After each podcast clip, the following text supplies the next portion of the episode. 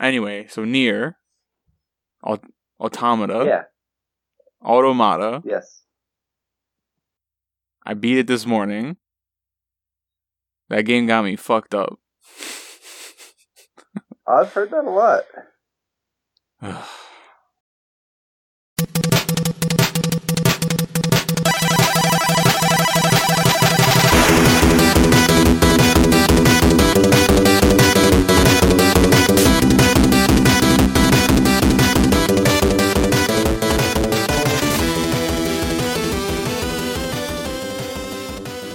What's up, pals?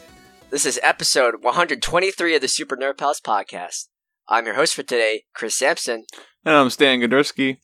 And it's another weekly Sunday morning edition of Stan and Chris. Unfortunately, Ryan and Andy can't make it, but we still have a great show. So. Stan and Chris in the morning, coming to you from the East Coast. Pew, pew, pew, pew, pew, pew, pew. Tiger. Uppercut. It's Tiger in the AM with Stan and Chris. 123.fm. But yeah, so let's dive into the news flash, the news bus. So just a brief update. It's been live for about 4 or 5 days now, but the Overwatch summer games are now live. We have a bunch of brand new skins. And Stan, what do you think of the new skins? I love them. They're great. They're great. Except for Junkrat. I don't like his dumb cricket thing. I thought it was rugby. Was it? Yeah. I don't know what's going on. I do have a nice little update about it, though. I finally got my American McCree skin. Nice. GG, well played. I had to pay for it, but whatever. It's all good. It's all good. I really like all the skins. I'm in love with, like, Summer Barbecue Dad's 76. It's just the Hawaiian shirt, and I was cracking up because someone on Twitter retweeted the skin reveal, and then they compared it to, I think it was like the dad from Ben 10, and it looks exactly the same. It's like, oh my god, this is awesome. Other than that, I'm really, really fond of Sombra's snorkeling skin, and this is beginning a lot of maybe not controversy, but I guess a lot of debate.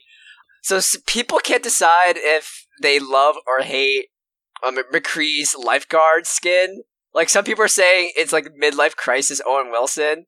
I think it's just so ridiculous and over the top. I love it. So I don't know. What are your thoughts on this amazing and important issue over time, Stan?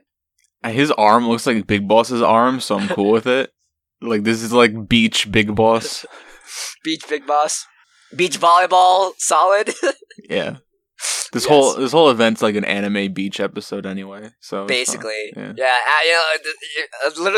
mean, this is a secret, but if you get to the kill screen in the Overwatch Summer Games, then it unlocks a trip to the hot springs. So yeah, I think this is, in general, is pretty cool. And like I said before, you still get access to all the old skins. So GG Blizzard, which you can finally pay for. Thank goodness. Yeah, with credits. I mean, last year you couldn't do that, but they fixed their mistakes. My favorite thing about Overwatch. Yes, good QA, good constructive feedback. So thank you, everyone, for doing that. So aside from Overwatch, the only other piece of news today is Fantasy Flight Games. They're producing a Fallout-themed board game that's going to be coming out like Q3 of this year. They've done a lot of other board game adaptations of video game properties, so like XCOM. They're also really well known for Star Wars X-Wing. Mm. So this game is based on the Fallout 3 and 4 worlds, and it's pretty interesting. It has a lot of similarities to like the classic features of Fallout franchise, or at least like the more recent Fallout game. So there's a bit of an emphasis on player freedom, so you can choose to work together or by yourself. You can explore all the regions. You have a bunch of different win conditions and different gameplay victory paths, so you can try to grind, level up, collect all the loot or caps or companions. You can pursue main quest lines or or just wander around just and like you do in the actual games. The game is going to be 1 to 4 players, and you can. There's a bunch of classes you can play as. You could be a scavenger, vault dweller. You could be a member of the Brotherhood of Steel. You can also be super mutants or ghouls.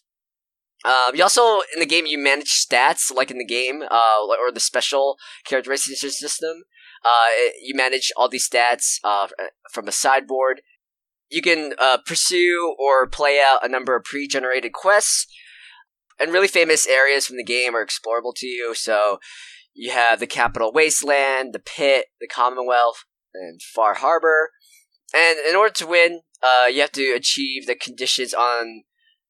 the win conditions on your secret cards that you're handed out at the beginning of the game. They're called influence cards.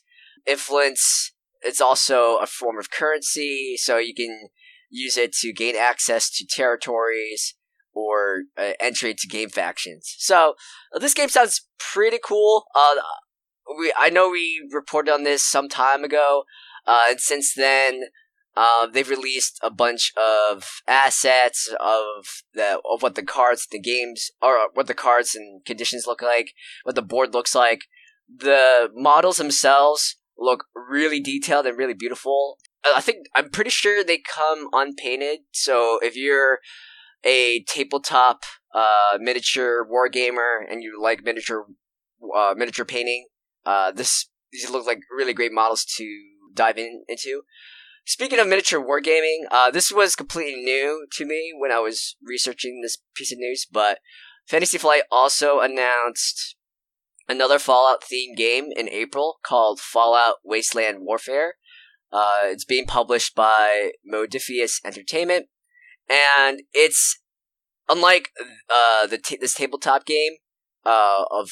It's more similar to Warhammer 40K, which Andy and I discussed a couple episodes ago, where it seems to me like it's going to be more about miniature collecting and wargaming and setting up scenarios and maybe like skirmishes. So I'm really diving back into this huge 40K kick and just doing all the sculpting and modeling and eventually painting, and the fact that an entire miniature wargaming game based on Fallout is coming out. I think this actually appeals to me more than the other Fallout games coming out, but that's just me. Do you paint the little friends? Do you paint them? Not yet. Like, that's one of the reasons why I've always been ambivalent about miniature wargaming.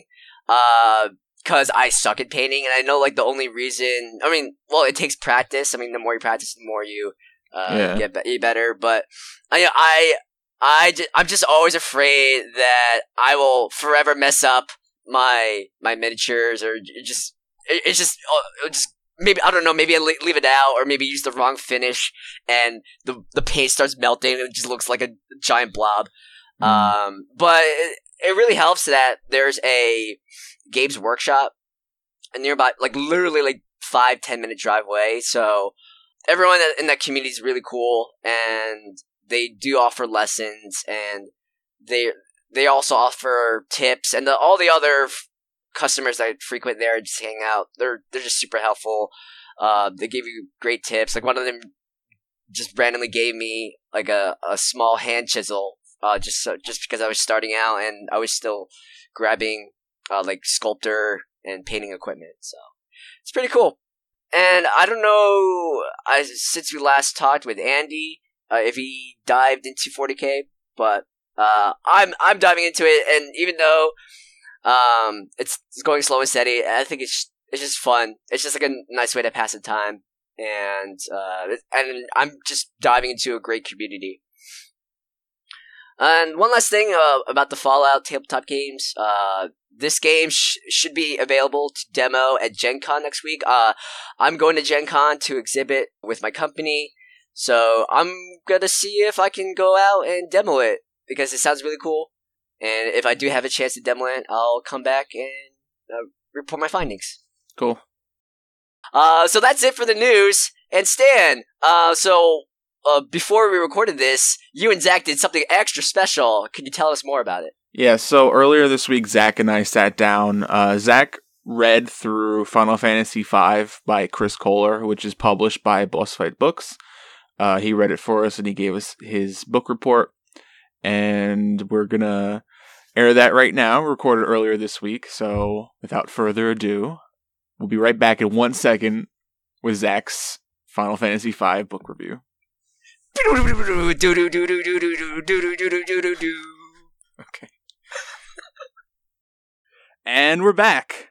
Joining me for a very special review is Zach. Hi, Zach.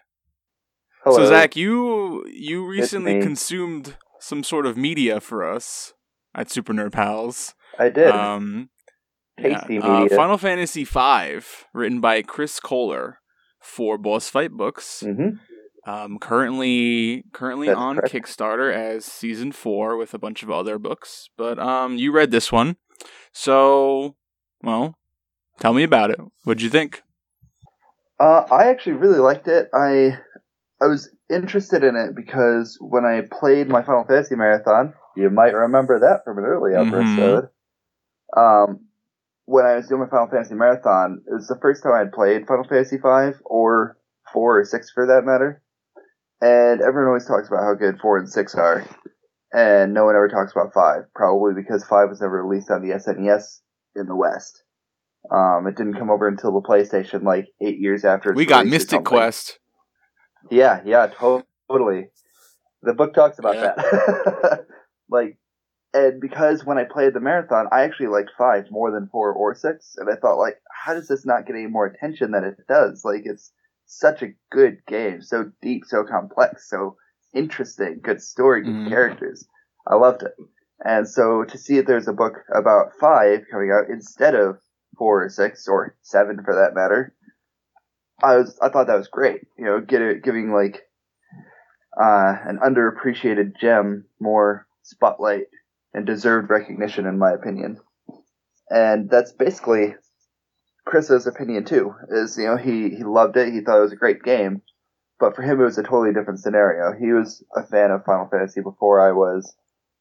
When he was into it, it was the case where he was following, it was the early days of the internet, and he had to import it from Japan, but then importing it from Japan meant he had to play the different size, because they had the Famicom, or the Super Famicom, not the SNES, and they were different size cartridges. So that was the region locking. It was instead of a behind the scenes locking that you can't change. It was just a piece of hardware. The US SNES consoles, all you had to do was take a pair of pliers and rip out some pieces. It's performing open heart surgery on it and hope that it works. Because if you do the wrong thing, then your console's just busted. And also back in those days, the internet was much less reliable. So if you're on a message board, you just kind of have to hope that the strangers you're talking to are honest and tell you the right thing and not just telling you to gut your Nintendo for no reason.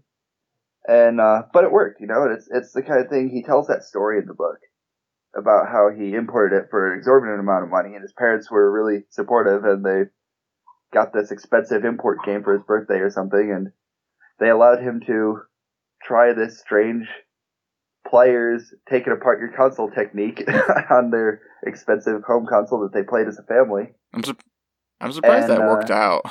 It all worked out. Yeah, no kidding. But the way he tells the story is really engaging, and he ends the chapter at a really dramatic moment of that story, and then the next chapter picks up and finishes it, obviously, but he's really good with his words. He's very captivating. You just want to keep reading more, which is great, especially for someone like me who generally isn't a big fan of reading and often get a lot of flack for that, but I didn't want to put it down. And the book isn't just about Final Fantasy V, it's about the things surrounding it, the time that it was released, the culture, otaku culture, how it looked then compared to how it looks now, the anime that was spawned, that was inspired by Final Fantasy V, the region locking and importing, the rise of the internet, etc. So there's a lot that it talks about to give the reader full understanding of the situation, of the time, like all the perspective that you need to understand why this happened, why this didn't happen. So it's more than just criticism of the game. It's like history. Yeah. Yeah, it's not like a 150-page review. Not at all. It does delve into the reasons why the game is so good and why people should give it another chance or give it a chance if they haven't. Like, he talks about parts of the game and why this is good and why this doesn't necessarily work. But it goes so much deeper than that. I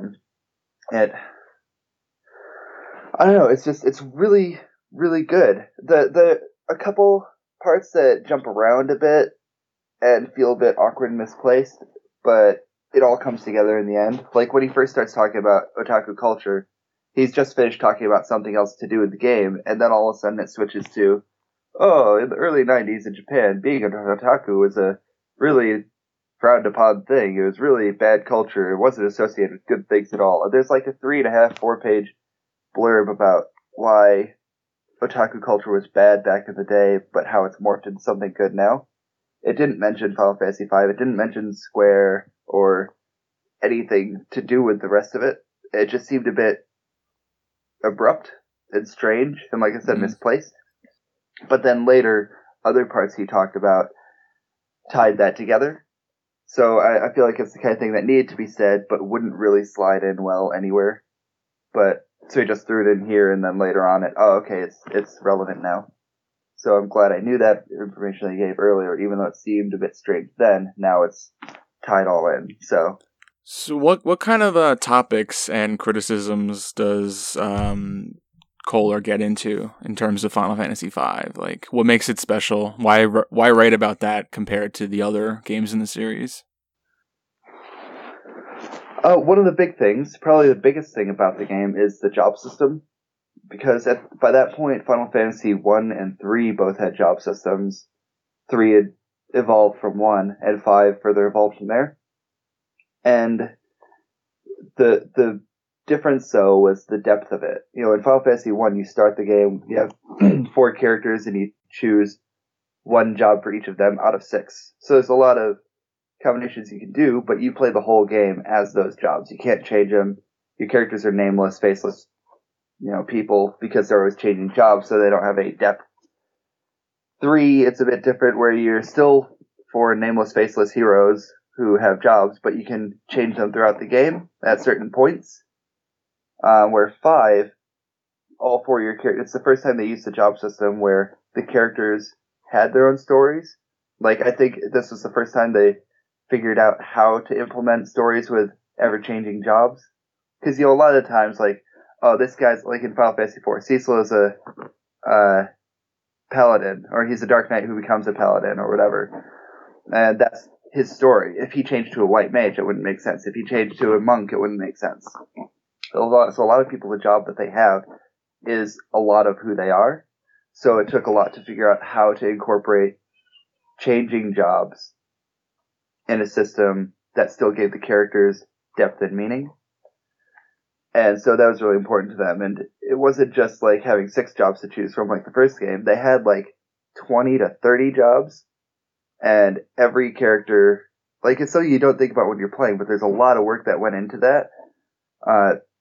Drawing one character sprite is, you know, a decent amount of work. Drawing the 5 main characters sprites, there you go, there's a bit to do. Drawing all 5 character sprites with 25 different outfits each.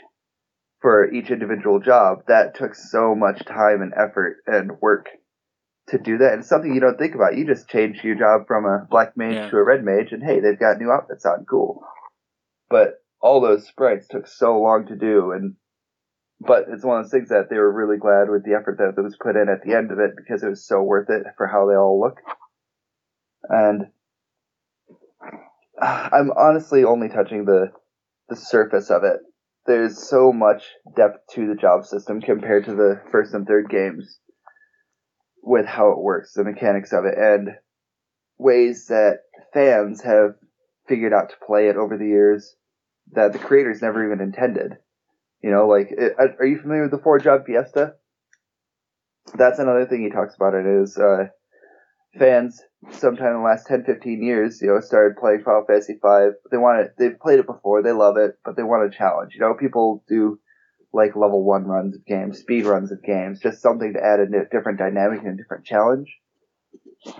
And it started off as just two people playing the game simultaneously, and one saying, okay, I can only use these 10 jobs, you can only use those 10 jobs.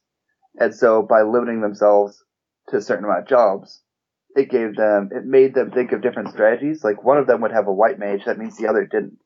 One without a white mage can barely heal, so how are they going to manage? So you have to think of different ways to work around it.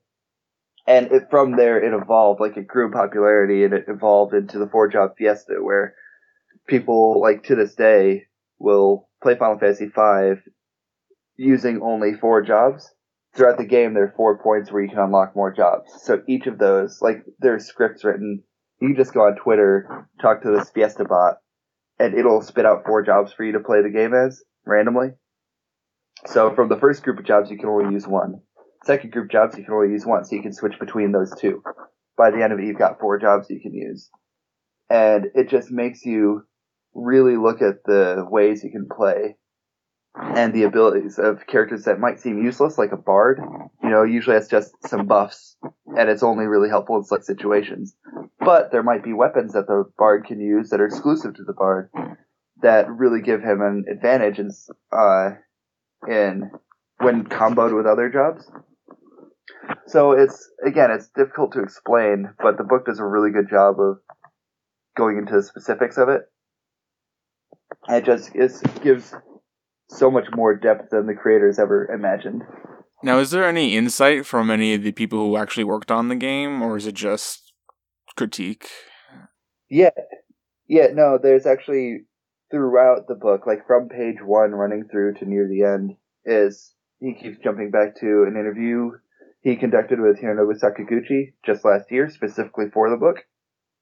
So, for anyone listening that's not familiar, he is like the father of Final Fantasy. He was the director of Final Fantasies 1 through 5. 5 was the last one he was accredited with the director role. He was producer from 6 onward until he left, I think.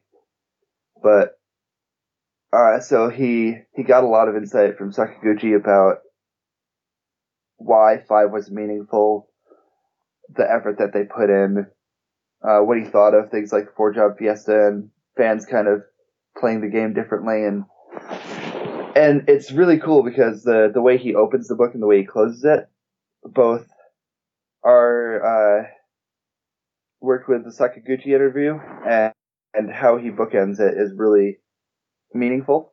I'm not gonna say how, but it's worth reading. Like, it opens up as a cold open, and then at the end it ties back to the beginning, and it's like, oh, that was really nice.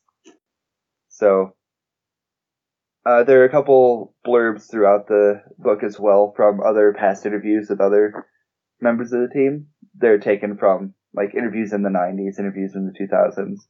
But the one with Sakaguchi is running concurrently throughout the book from an interview he had last year. And that's really neat to see, reflecting on it 20-some years later.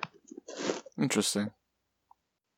Mm. So what's one thing that, in terms of the actual writing of the book, what's one thing that worked for you as a reader, and maybe something that didn't work so well? I know you touched on the way that the writing can be a little jumpy in places, but do you have any additional things you'd like to add in terms of the actual construction of the book?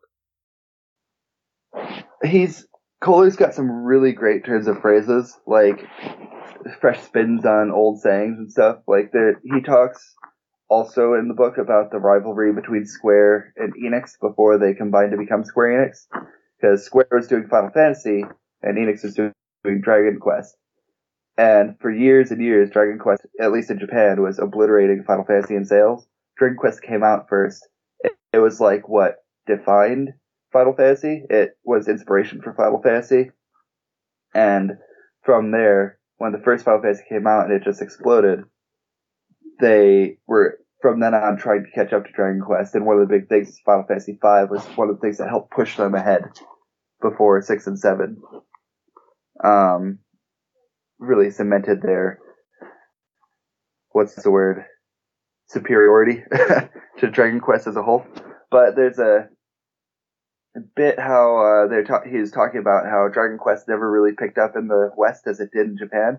To this day, it's like household name in Japan. People love Dragon Quest over there so much more than in the States. But it talks about how Final Fantasy really clicked with Western gamers for some reason, but Dragon Quest didn't. And there's a bit where he says, like, oh, you can lead a horse to water, but you can't make it by Dragon Quest.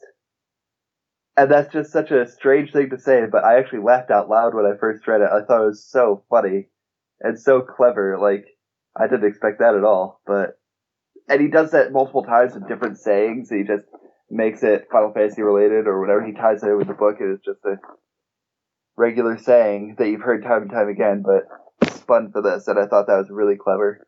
It was really good with that. Cool.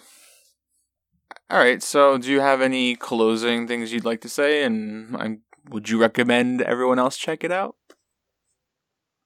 I would absolutely recommend everyone check it out. If you've never played Final Fantasy V, I would recommend playing Final Fantasy V, but if you're still on the fence, read the book first, because it'll give you that insight, it'll give you that depth that you may be missing. You might have loved Final Fantasy VI and think nothing can beat it.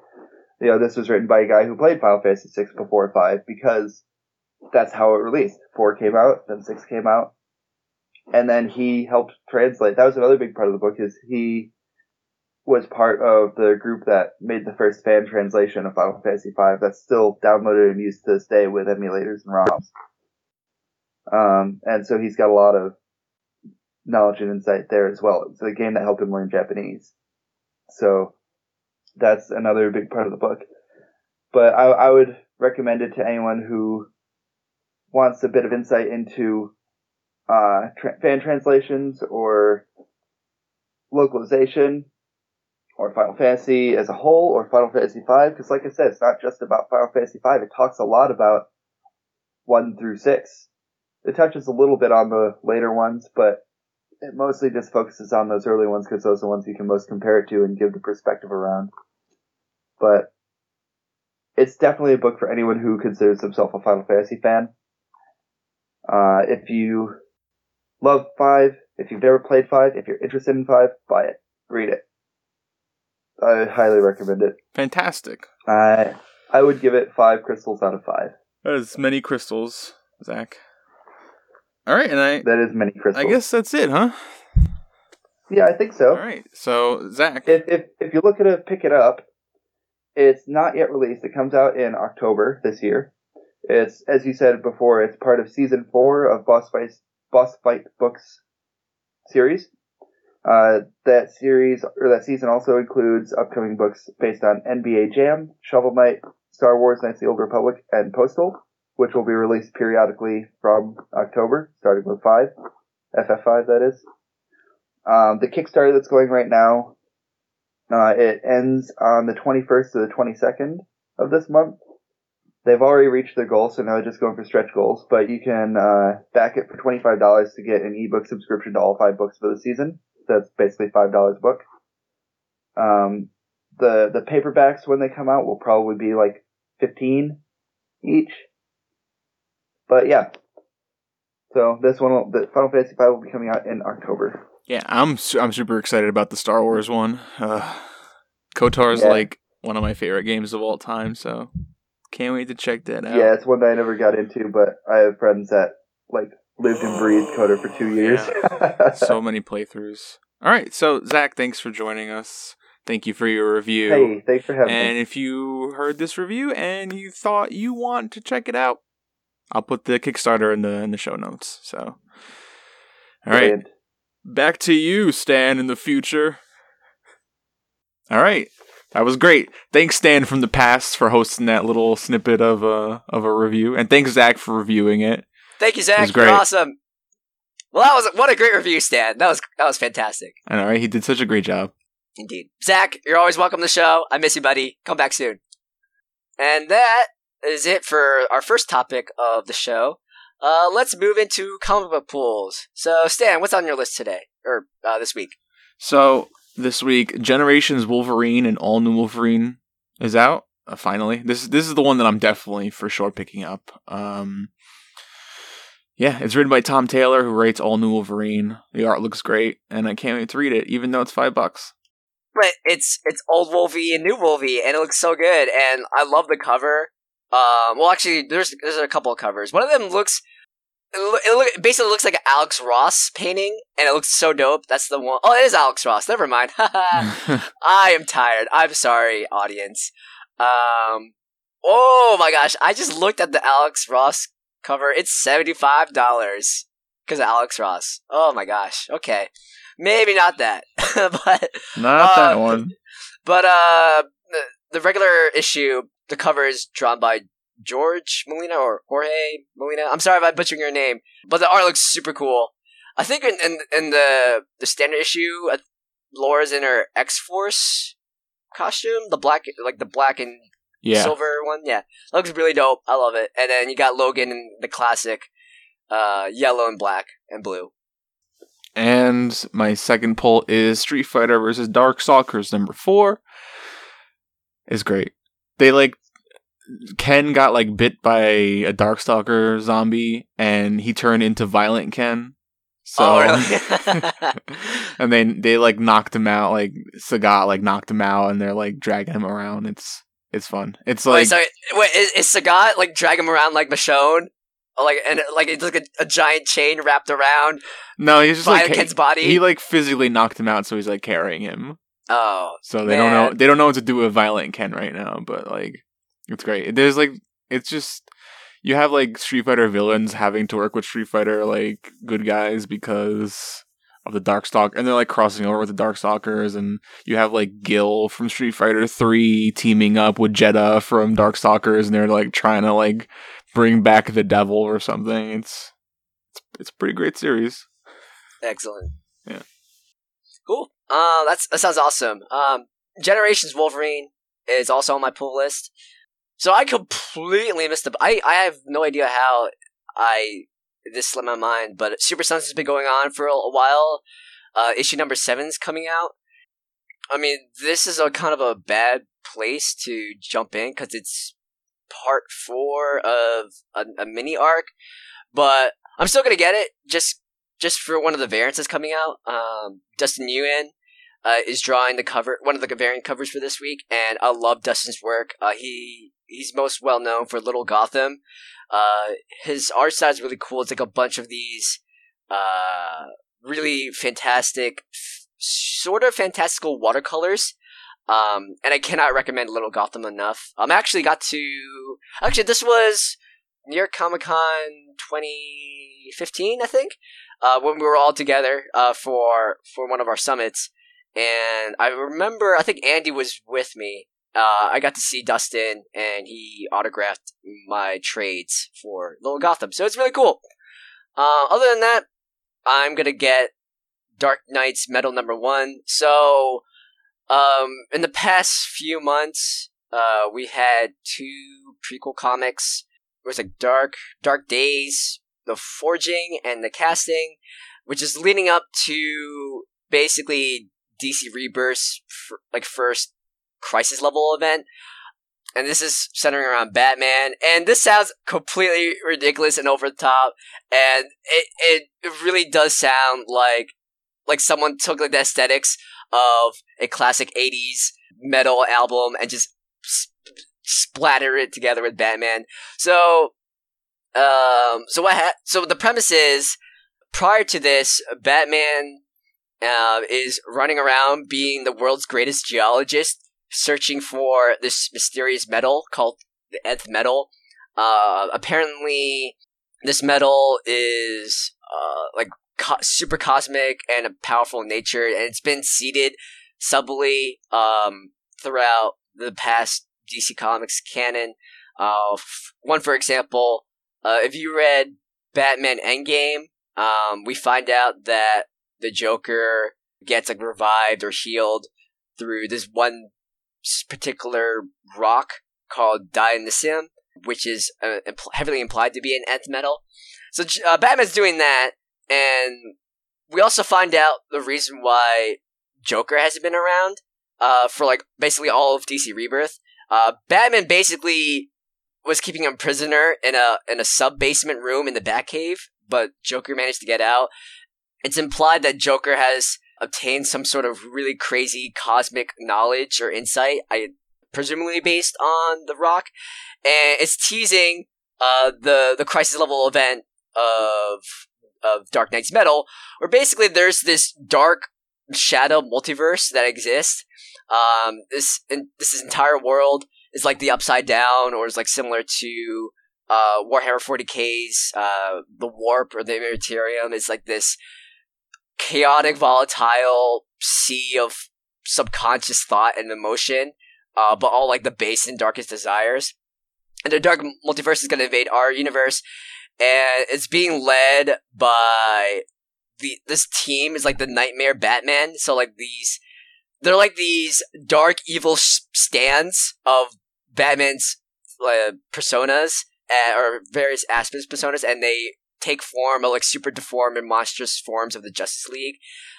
The main villain, or the main master of these Dark Knights, is the Batman who laughs. And he hasn't been revealed yet, so it sounds like a I don't know. When I read that, I was thinking of the Square Enix Play Arts Kai Joker's figure, where one of them looks like a Joker-fied Batman, but super anime, and it looks really cool. That's like my image of what I think about the Batman who laughs. But this comic looks insane. It's basically an 80s metal album in comic book form. Like, the cover is basically Batman wreathed in flame, tattered cape. He's wielding two battle axes. So, too good. So I'm really excited for this. So yeah, that's it for my pools. Really excited about Dark Knight's Metal. It just looks so insane and ridiculous. And Scott Snyder, you can't keep him away from Batman, even though he stepped away. He keeps coming back. He's the Hulk Hogan of Batman comics, basically, except not racist. Yeah.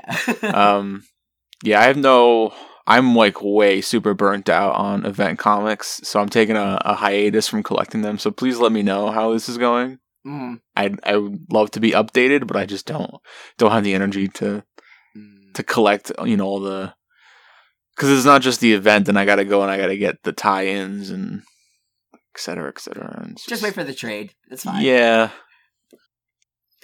But let's move on to our next topic or order of business. So this weekend I went to Otakon 2017. Woo! Woo! This was a pretty interesting time because Otakon means a lot to me. It's Philadelphia was my first ever comic book convention, which was 2009 or 10. But Otakon was my first ever convention in general. Because I think first and foremost, I'm like, more than anything, I'm always like going to be a anime manga fan. And I remember my first Otakon. It was in 2007. This is when I was about to graduate from high school, and throughout high school, I was always involved like the anime club. I became president of the anime club, and I just love anime. And I'm not exactly sure how I found about Otakon, but everyone. Oh, and you know what? I retract that statement. There is this really awesome fan film called This is Otakudem, which is basically a fan film where they cut snippets of anime, like from Sailor Moon or Evangelion, all these classic 80s and 90s anime, and they cut it to a movie and they redub it and they make it into like an anime pastiche or story about a bunch of anime characters going to Otakon for the first time, which is really great. It's I really recommend it if you can still find it. So that's how I was first aware of Otakon, and that first Otakon in 2007, I think it was my first time in Baltimore as well. It was just so wild. And I've been going to Otakon ever since. And this is the first year that that Otakon moved from the Baltimore Convention Center to the Walter E. Washington Convention Center. Otakon is one of the largest East Coast anime conventions. So it's a really big place, and it just got bigger and bigger over the years. So much so that it couldn't the BCC could not fit them. It was over PopCap, and it was like a fire safety issue. So this year they moved to the Walter E. Convention Center, which is quite a lot bigger than the BCC, and it's in Washington DC, so it's literally in my backyard, which is a great change of pace. And I think it was a pretty solid, okay start for Otakon. I think in terms of numbers, it seemed pretty healthy, and I think DC's a little bit more. I want to say it's a little bit more conducive to Otakon, in that there's like a lot more hotels, and you have the metro system, which really sucks, but you still have the metro system. And the Walter E. Convention Center is still a big place. I feel like Otakon is still adjusting to the size. I felt like there was a lot of like empty open space, which is like a double-edged sword. I mean, unlike New York Comic Con, you're not starving for air or starving for room to breathe, which is great. I think there was some really great cosplays, and I did hear some issues with a lot of panels being canceled. But I mean, it's the first year, it's a new convention, and I mean, on one hand, that's your job, but two, they're still trying to get into things. And anyway, from what I've heard from multiple inside sources, Otacorp can sometimes be kind of mismanaged and disorganized. But in general, I think they nailed it. I think it's a good, strong start, and I'm really looking forward to see it continue and grow. In terms of stuff that I did this weekend, so I picked up my badge Friday night, and I didn't take off work. Otakon, as of now when we're recording this, is still going on. It goes from Friday to Sunday. I bounced from work, picked up my badge, and just on a whim, I got concert tickets to Jam Project and TM Revolution. The tickets were like pretty reasonable. I think they were like $25 online and $30 at the door. So I saw Jam Project, and oh my god, that it was so epic. For those who don't know, Jam Project is this crazy Japanese like 80s like hair metal, like power metal band. Think like if AC/DC was Japanese, and they did songs for like anime, and it's just so good. Some of their most well known songs are the theme song to One Punch Man, and the theme song to Super Robot Wars 5. They do a lot of mecha anime themes, and it's all like crazy power metal. They were amazing. Like I've never seen like a bunch of 50-year-olds like rock out so hard, and like they're really, really humble, and they were really engaging the fans, and it was just a wild time. And this is the first time back in the United States. The first time I think they came here was in Otakon 2008. And then nearly 10 years later, they're back, and they absolutely killed it. Other than that, I didn't really have much of a plan. It was just a bunch of meandering. I saw a lot of cool cosplays. I actually cosplayed, like I said before many times, one of my favorite animes of all time, and especially this Summercast season, is My Hero Academia. So I cosplayed as Deku, the main character. I literally dyed my hair green just for this and for work. And I picked up one of the school uniforms, painted some boots, some belts, and it was really fun. It was really cool. I got to see a lot of Hero Academia cosplayers. I saw a really cool Aku cosplayer. The cosplay game was strong this year. Other than that, it was a lot of wandering through the dealer's room and artist alley, and I only went to one panel, but it was really cool. So, Men in Arms are forged. So you have Matt and Ilya and the rest of the team at Baltimore Knife and Sword. They're very famous. If you haven't heard of them, definitely check out Men in Arms on YouTube. They basically recreate fantasy and anime and historical swords in a document the entire process, and they're really awesome. They've done some great swords like the Master Sword or the Kill la Kill Scissor Blade. Recently, they did Roadhog's Hook Shot or Hook Blade from Overwatch.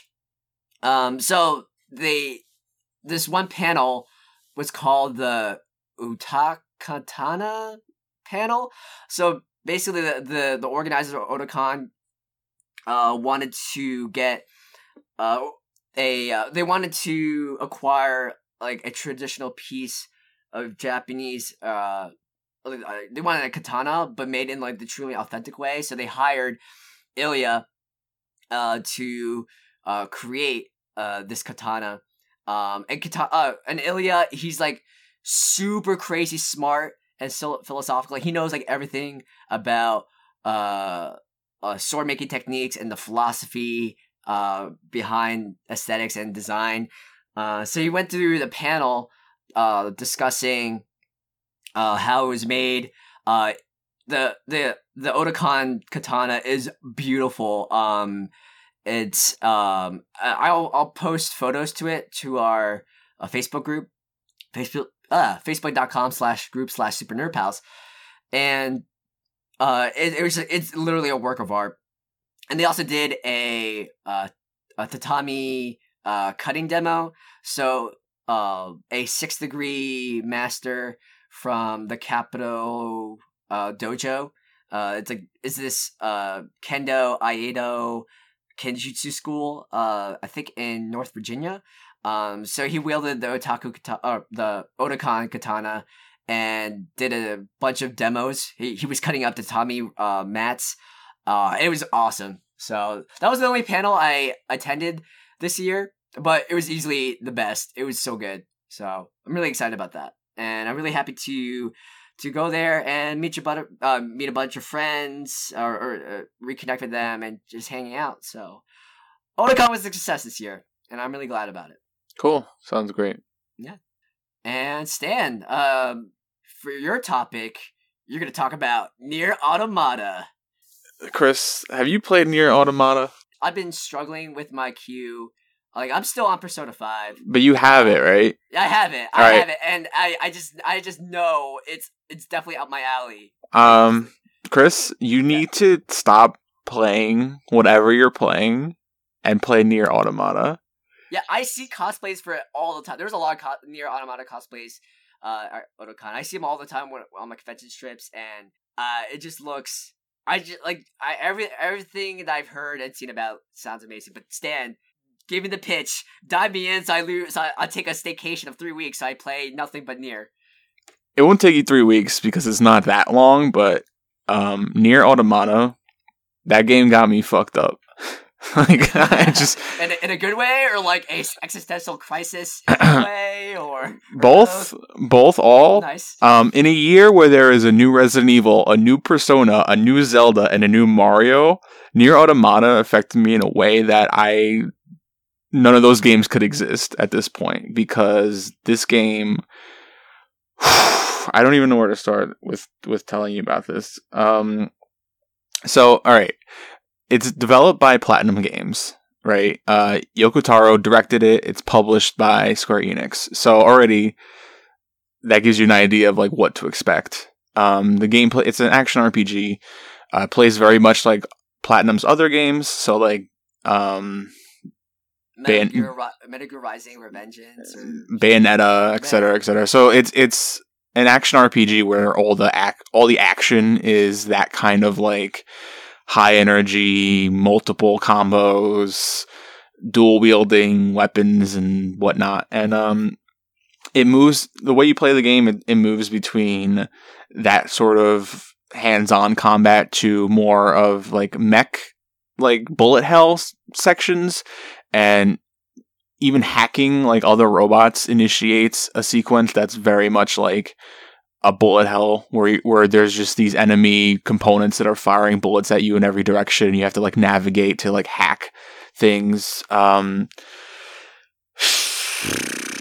Yeah, but like but not even talking about like the gameplay stuff. The gameplay stuff is great. Like the actual story of the game is wild as fuck. And I don't want to give too much away about the story because there's like a lot.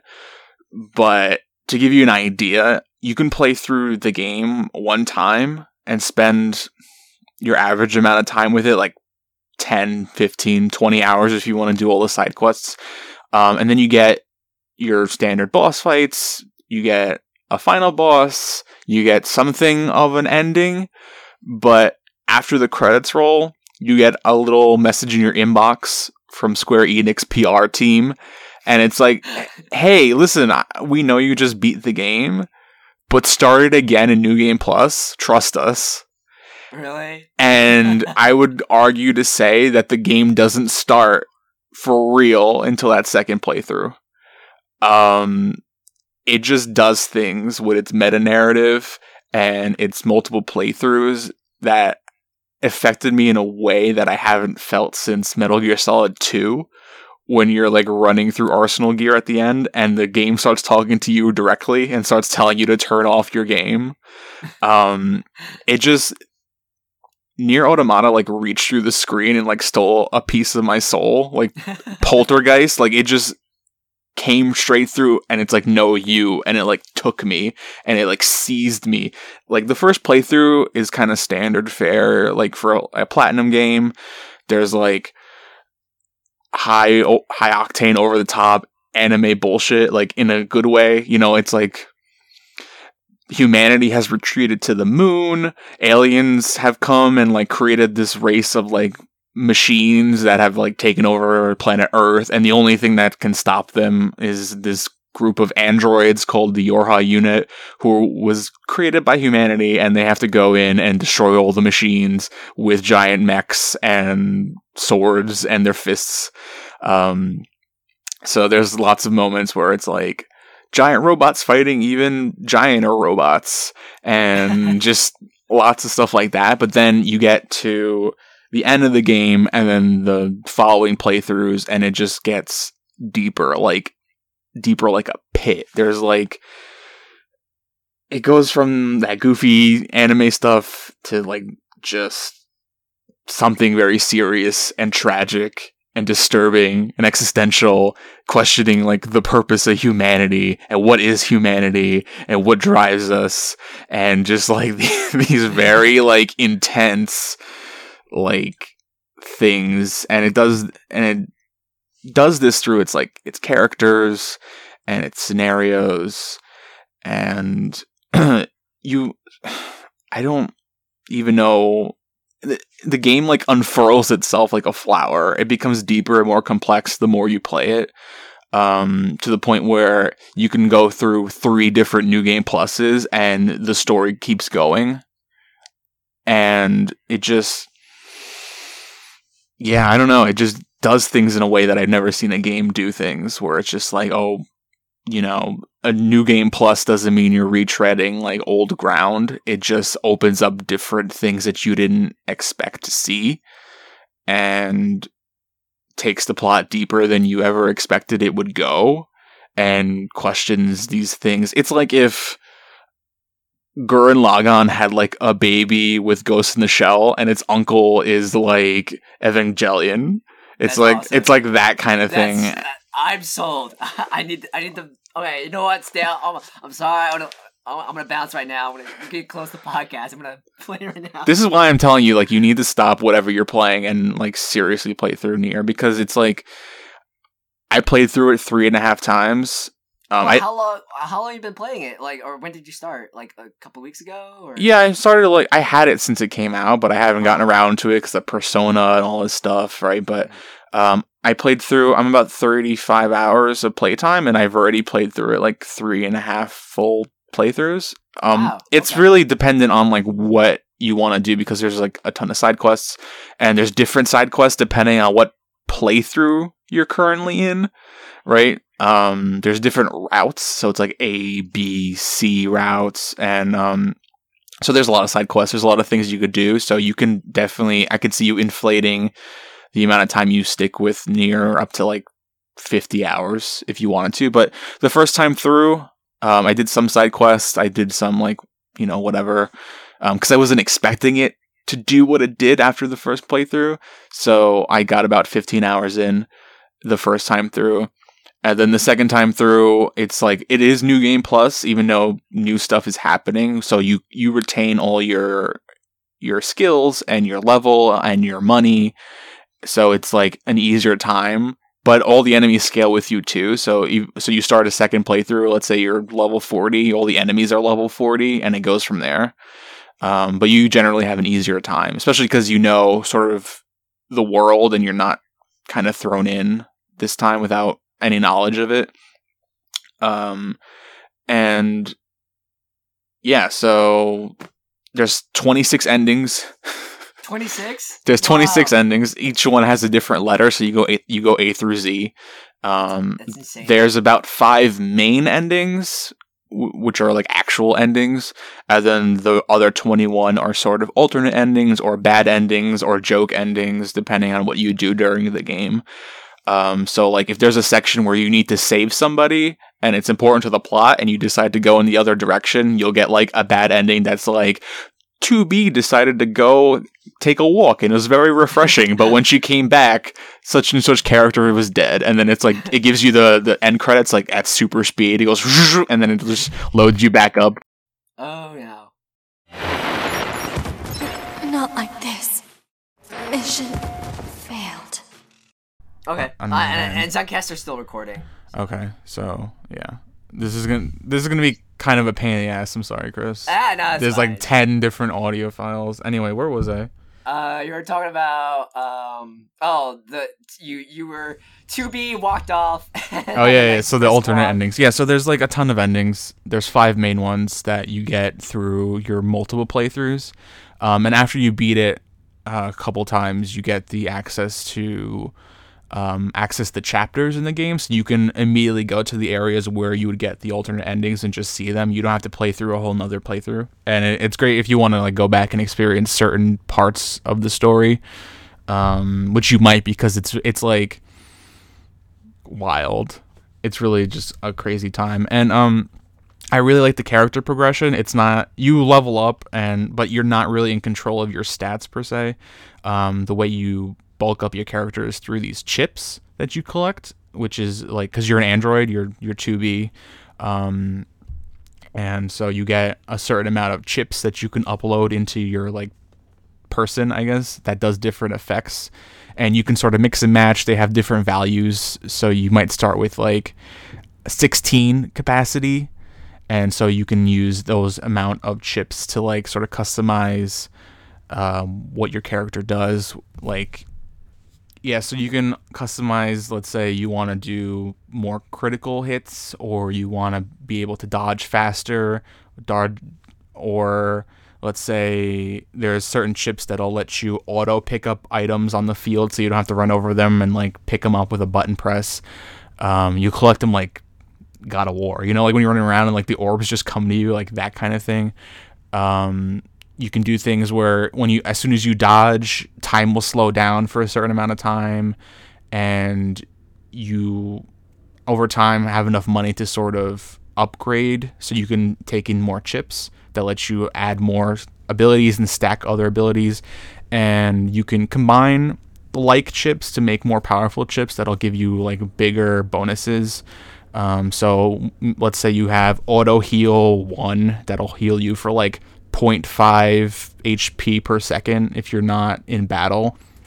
You can upgrade that all the way up to like +4, which will give you 4% health every second that you're not doing something. So and on top of that, you have these OS chips that are like on board when you start, and that controls things like being able to see the enemy health bar, being able to see your own health bar, being able to see things on the map, seeing save points, your XP bar, and you can uninstall those things if you want to like actually customize your actual. Oh, I remember seeing this on, it was like Kotaku, where like they literally removed the entire like the HUD, and it's just, yeah, so you can like awesome. Customize the HUD with these chips, and it'll actually give you more space if you want to like sacrifice a part of the HUD to like give yourself a better skill set. Like I removed the XP bar, I removed the indicator that lets you know that your skills have recharged, like your cooldown meter. Like I pulled that out. You can pull out your own OS, like your actual like operating system, but if you do that, you die instantly. So that's awesome. Its own like bad ending if you wanted to do that, but like obviously if you remove that, you die. So you want to at least keep the OS chip plugged in, but you can pretty much remove anything else if you want. You can go completely HUDless, if you like. So like it has those different things, and it's cool if there's like certain visual effects. So like if you're currently being infected with a virus, or if somebody's hacking your system, the menus itself will like start bugging out. So like things will like start glitching like in your actual pause menu. And yeah, it does crazy stuff like that. And I don't know, like. So what I'm hearing is, even though I haven't played this yet, this is my game of the year. This sounds so good. Chris, I'm not joking with you. Like literally I said a new Resident Evil, a new Persona, a new Mass Effect, a new Zelda, a new Mario. This is gonna be a fight at the end of the year, because at this point, I don't see anything like dethroning this game that I did not expect. It wasn't even on my radar until like it came out and I heard some good things and I played the demo. Even the first playthrough, there's like some stuff that hints at some bigger things going on, but you can pretty much play through it straight and not have anything really be amiss, because it plays kind of straight the first time through as like your standard like anime action RPG stuff. Then you go into the second time and it just blows the lid off of everything, and it completely like subverts your expectations of what not only this game is, but what games in general can be, in terms of just the way things completely change just loading up a second playthrough, like a new game plus. And it asked all these like deep questions, and like it made me feel things that I've never felt playing a video game before. Like I eat up that shit, like deep subtext and like dark philosophical commentary or political commentary. Yeah, I'll eat that. That sounds. This is my cup of tea. Yeah, there's like shits where like robots are trying to emulate human behavior, and it just comes across as like very disturbing. But it's just like, you know, all of the characters in the game, like literally all the characters in the game are either machines or androids. They're all some kind of artificial life, and it just like really grasps at these like strands of like what constitutes humanity, like who is allowed to feel certain emotions, like are you alive, like what, how do you define what being alive is, and like, and it does it like in a really great way where it doesn't just throw all this exposition at you. It does it through its characters and shows you different archetypes of like machines and androids kind of emulating different types of like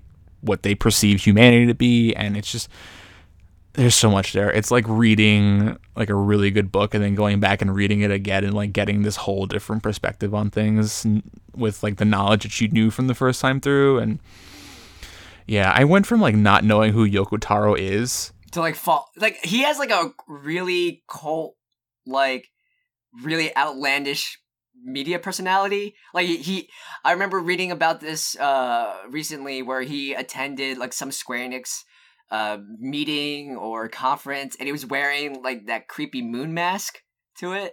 So he's a rock star. Yeah, he went from being a complete unknown to me to being one of my favorite video game like developers.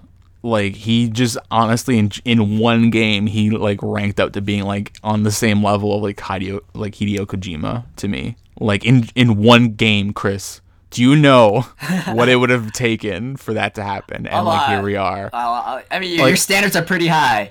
I went back, like seriously. There were a couple of moments in the game that completely blew my mind where like I had to like put the controller down and like lay backwards. Like I had to like, there was one moment late in the game, like my second or third playthrough, that completely like floored me. I put the controller down and I just laid down for like a few minutes trying to process what I just like saw.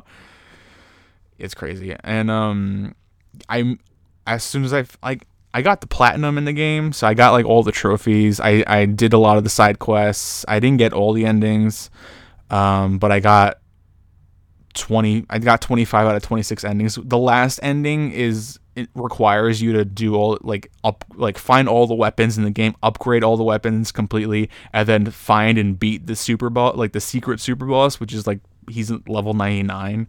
So that's a lot of work. So I'm not going to do that anytime soon. But yeah, so I got all the endings except that one. I have two questions for you. One, what other works? What's his Toku? Oh my god, what's his name again, Stan? Yoko Taro. Yeah. So two questions. What other games has Yoko Taro worked on? And two, I've heard mixed things about. I don't know what exactly. Maybe you can clarify. So this is separate from the other Nier games. Because Nier is a spinoff from the Drakengard games, and I feel Automata is different. But I'm even before playing this, just from reading Polygon and Kotaku, everyone's clamoring to rediscover the original Nier games, and I think they're gonna do a remastered bundle collection of the OG games. That's pretty cool. I hope so, because no joke, as soon as I finished Automata, I went and bought the first Nier.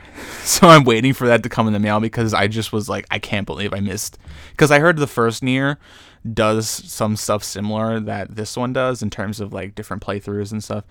Yoko Taro worked on the first Drakengard, Nier, and now Nier Automata. So the Nier timeline is apparently an offshoot of the one of the endings of the first Drakengard that's a bad ending. So this is Nier is a sequel to that specific ending in the first Drakengard that also ties into the third Drakengard, which is a prequel to the first Drakengard, and then you get Nier, which happens thousands of years later, and then you have Nier Automata, which happens thousands of years after that. Okay, I was asking to clarify that, because Drakengard sounds totally fantasy, but now that it takes place 1 millennia, 2 millennia on, that makes a lot more sense. Yeah, so Drakengard, those games are very much fantasy, which I never played those games, but I'm about to go back because what the fuck just happened with Automata, right? So apparently ending E of the first Drakengard takes place in the year 2003 in Tokyo, modern day Tokyo. So imagine playing this fantasy game and then you get this ending that's now it's 2003.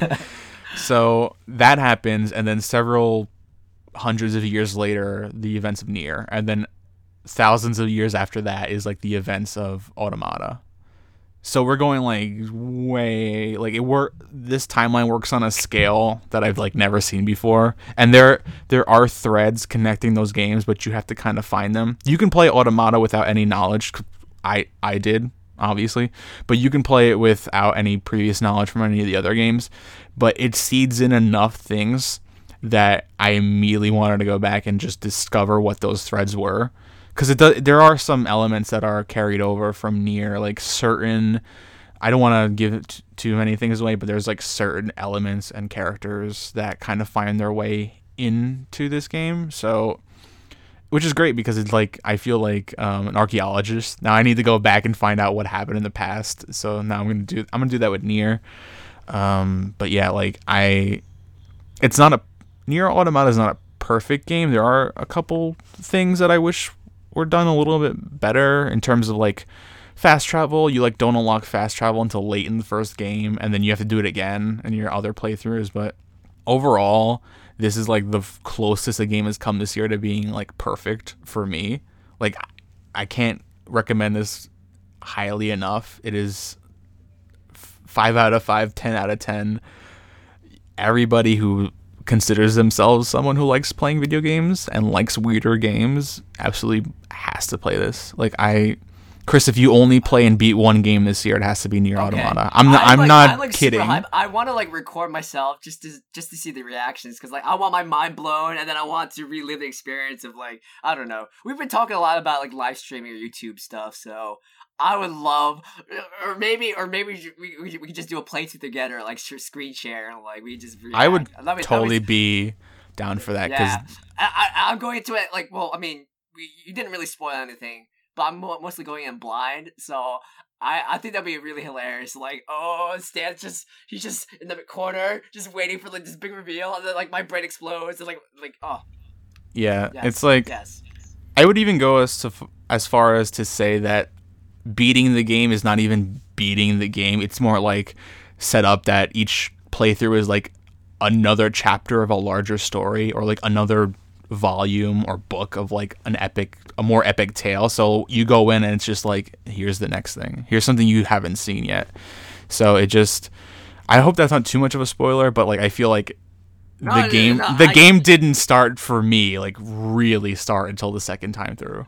Well, for me, like when I just from all the hype, it just seemed like the over-the-top, high-octane anime BS, which is totally my cup of tea. Like my when you tell me things, it reminds me like Kill la Kill or like Gurren Lagann, and that's my cup of tea. But then, you know, you're just selling me even more. I've just been pushing off because I'm just weird, and I have this massive queue, and P5's over here, and Battlegrounds is over there, but now I have to get my priorities in order. Yeah, it won't take you too long to play through. Like I said, I got almost all the endings and did almost all the things that there are to do in about 35 hours ish. So I definitely recommend it, Chris, because we need to talk about this fucking thing in more depth. We need to do like maybe a spoiler cast or something, and we have to talk about this at Game of the Year, because I need to pull off my gloves and like go to bat for this thing. Okay, geez. So yes, and okay, so I was just looking up any new updates for Yoko Taro's game development queue. So are you familiar with this game? It's called Sino Alice. It's spelled S caps S-I-N, lower caps O, and then all caps Alice. Okay, I'm reading blah blah blah. So this came out July 21st, 2017.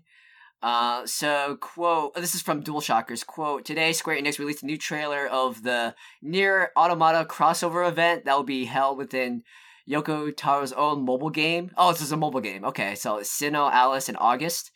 It's written by Yoko Taro himself. Music by Nier Automata composer Kiichi Okabe. 2B, 9S, A2, and their boss Buvar will also appear, and the weapons will have their own dedicated weapon story. So basically, there's a mobile game set in the Nier Automata universe, and they're doing a crossover between Sino Alice and Nier Automata. So I don't think you played this mobile game, but it's something new to look forward to. If you get like a VPN and then download it from the Japanese store. I will say this though, Final Fantasy Brave Exvius, which is the mobile game for the phones, has a crossover now with Nier Automata, so you seriously? Can like, yo, you could draw, you can like summon characters from the Nier games. So that's all. I'm playing that now, and I had no interest in playing that before, but I just need to unlock like these characters, like 2B and 9S and stuff. Yeah, that's how much this game has grabbed me, that I just need every like piece of it. Mm-hmm. You know, I recently, what's it called? Dissidia, the new Dissidia that's coming out. Jekt was recently announced as a playable character. Just throw in the Nier Automata characters. That'd be awesome.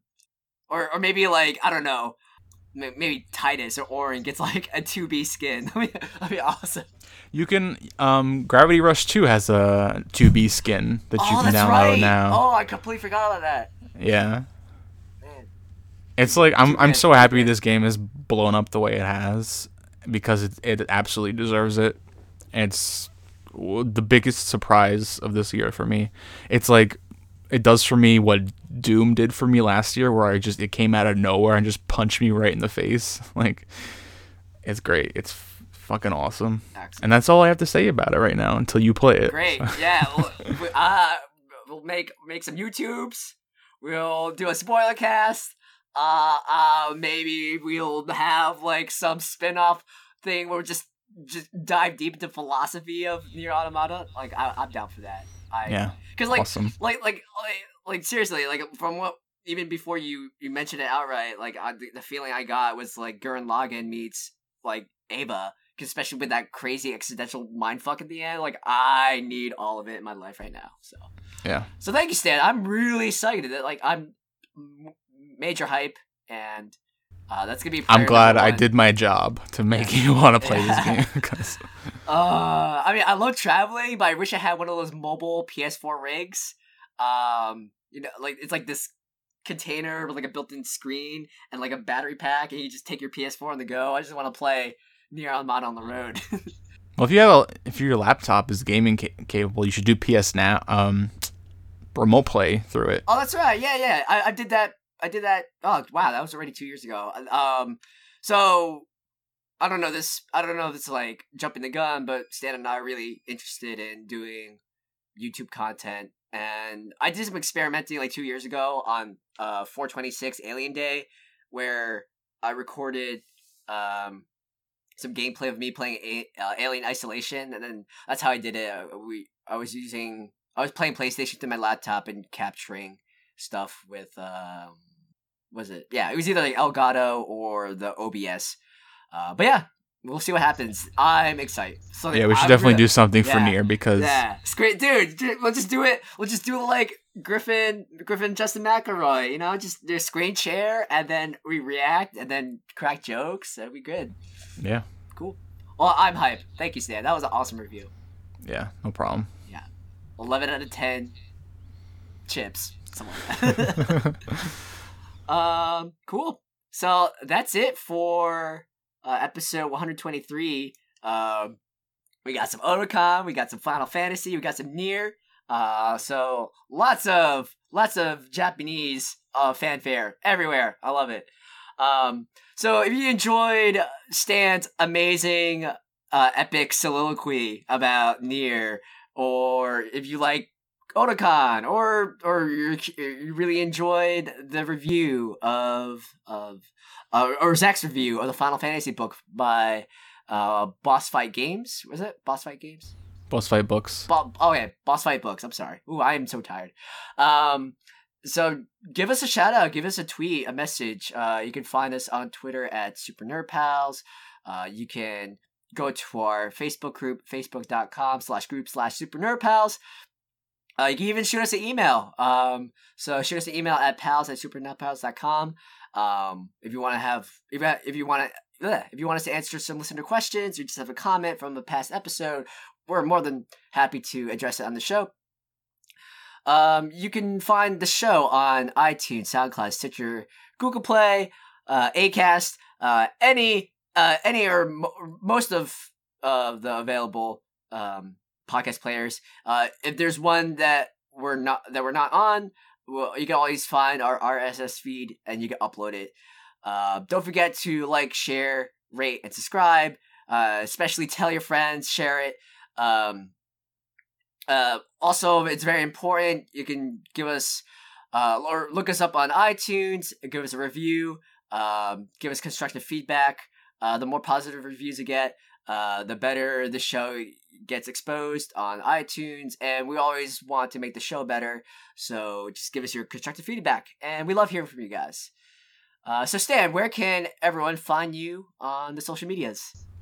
I'm Stan Gadursky. You can find me on Twitter at StanDoom. And I'm Chris Sampson. You can find me on Twitter at Kyo Ninja for Hire. That's KYO Ninja for Hire. And you can also find Zach on Twitter at Zachary P. Lyons. That's Lyons.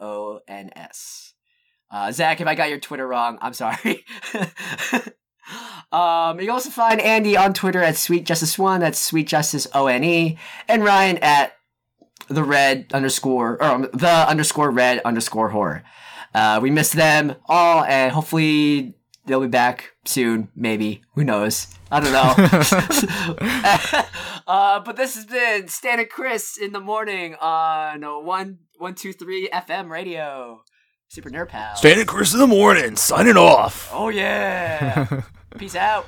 Thanks for listening.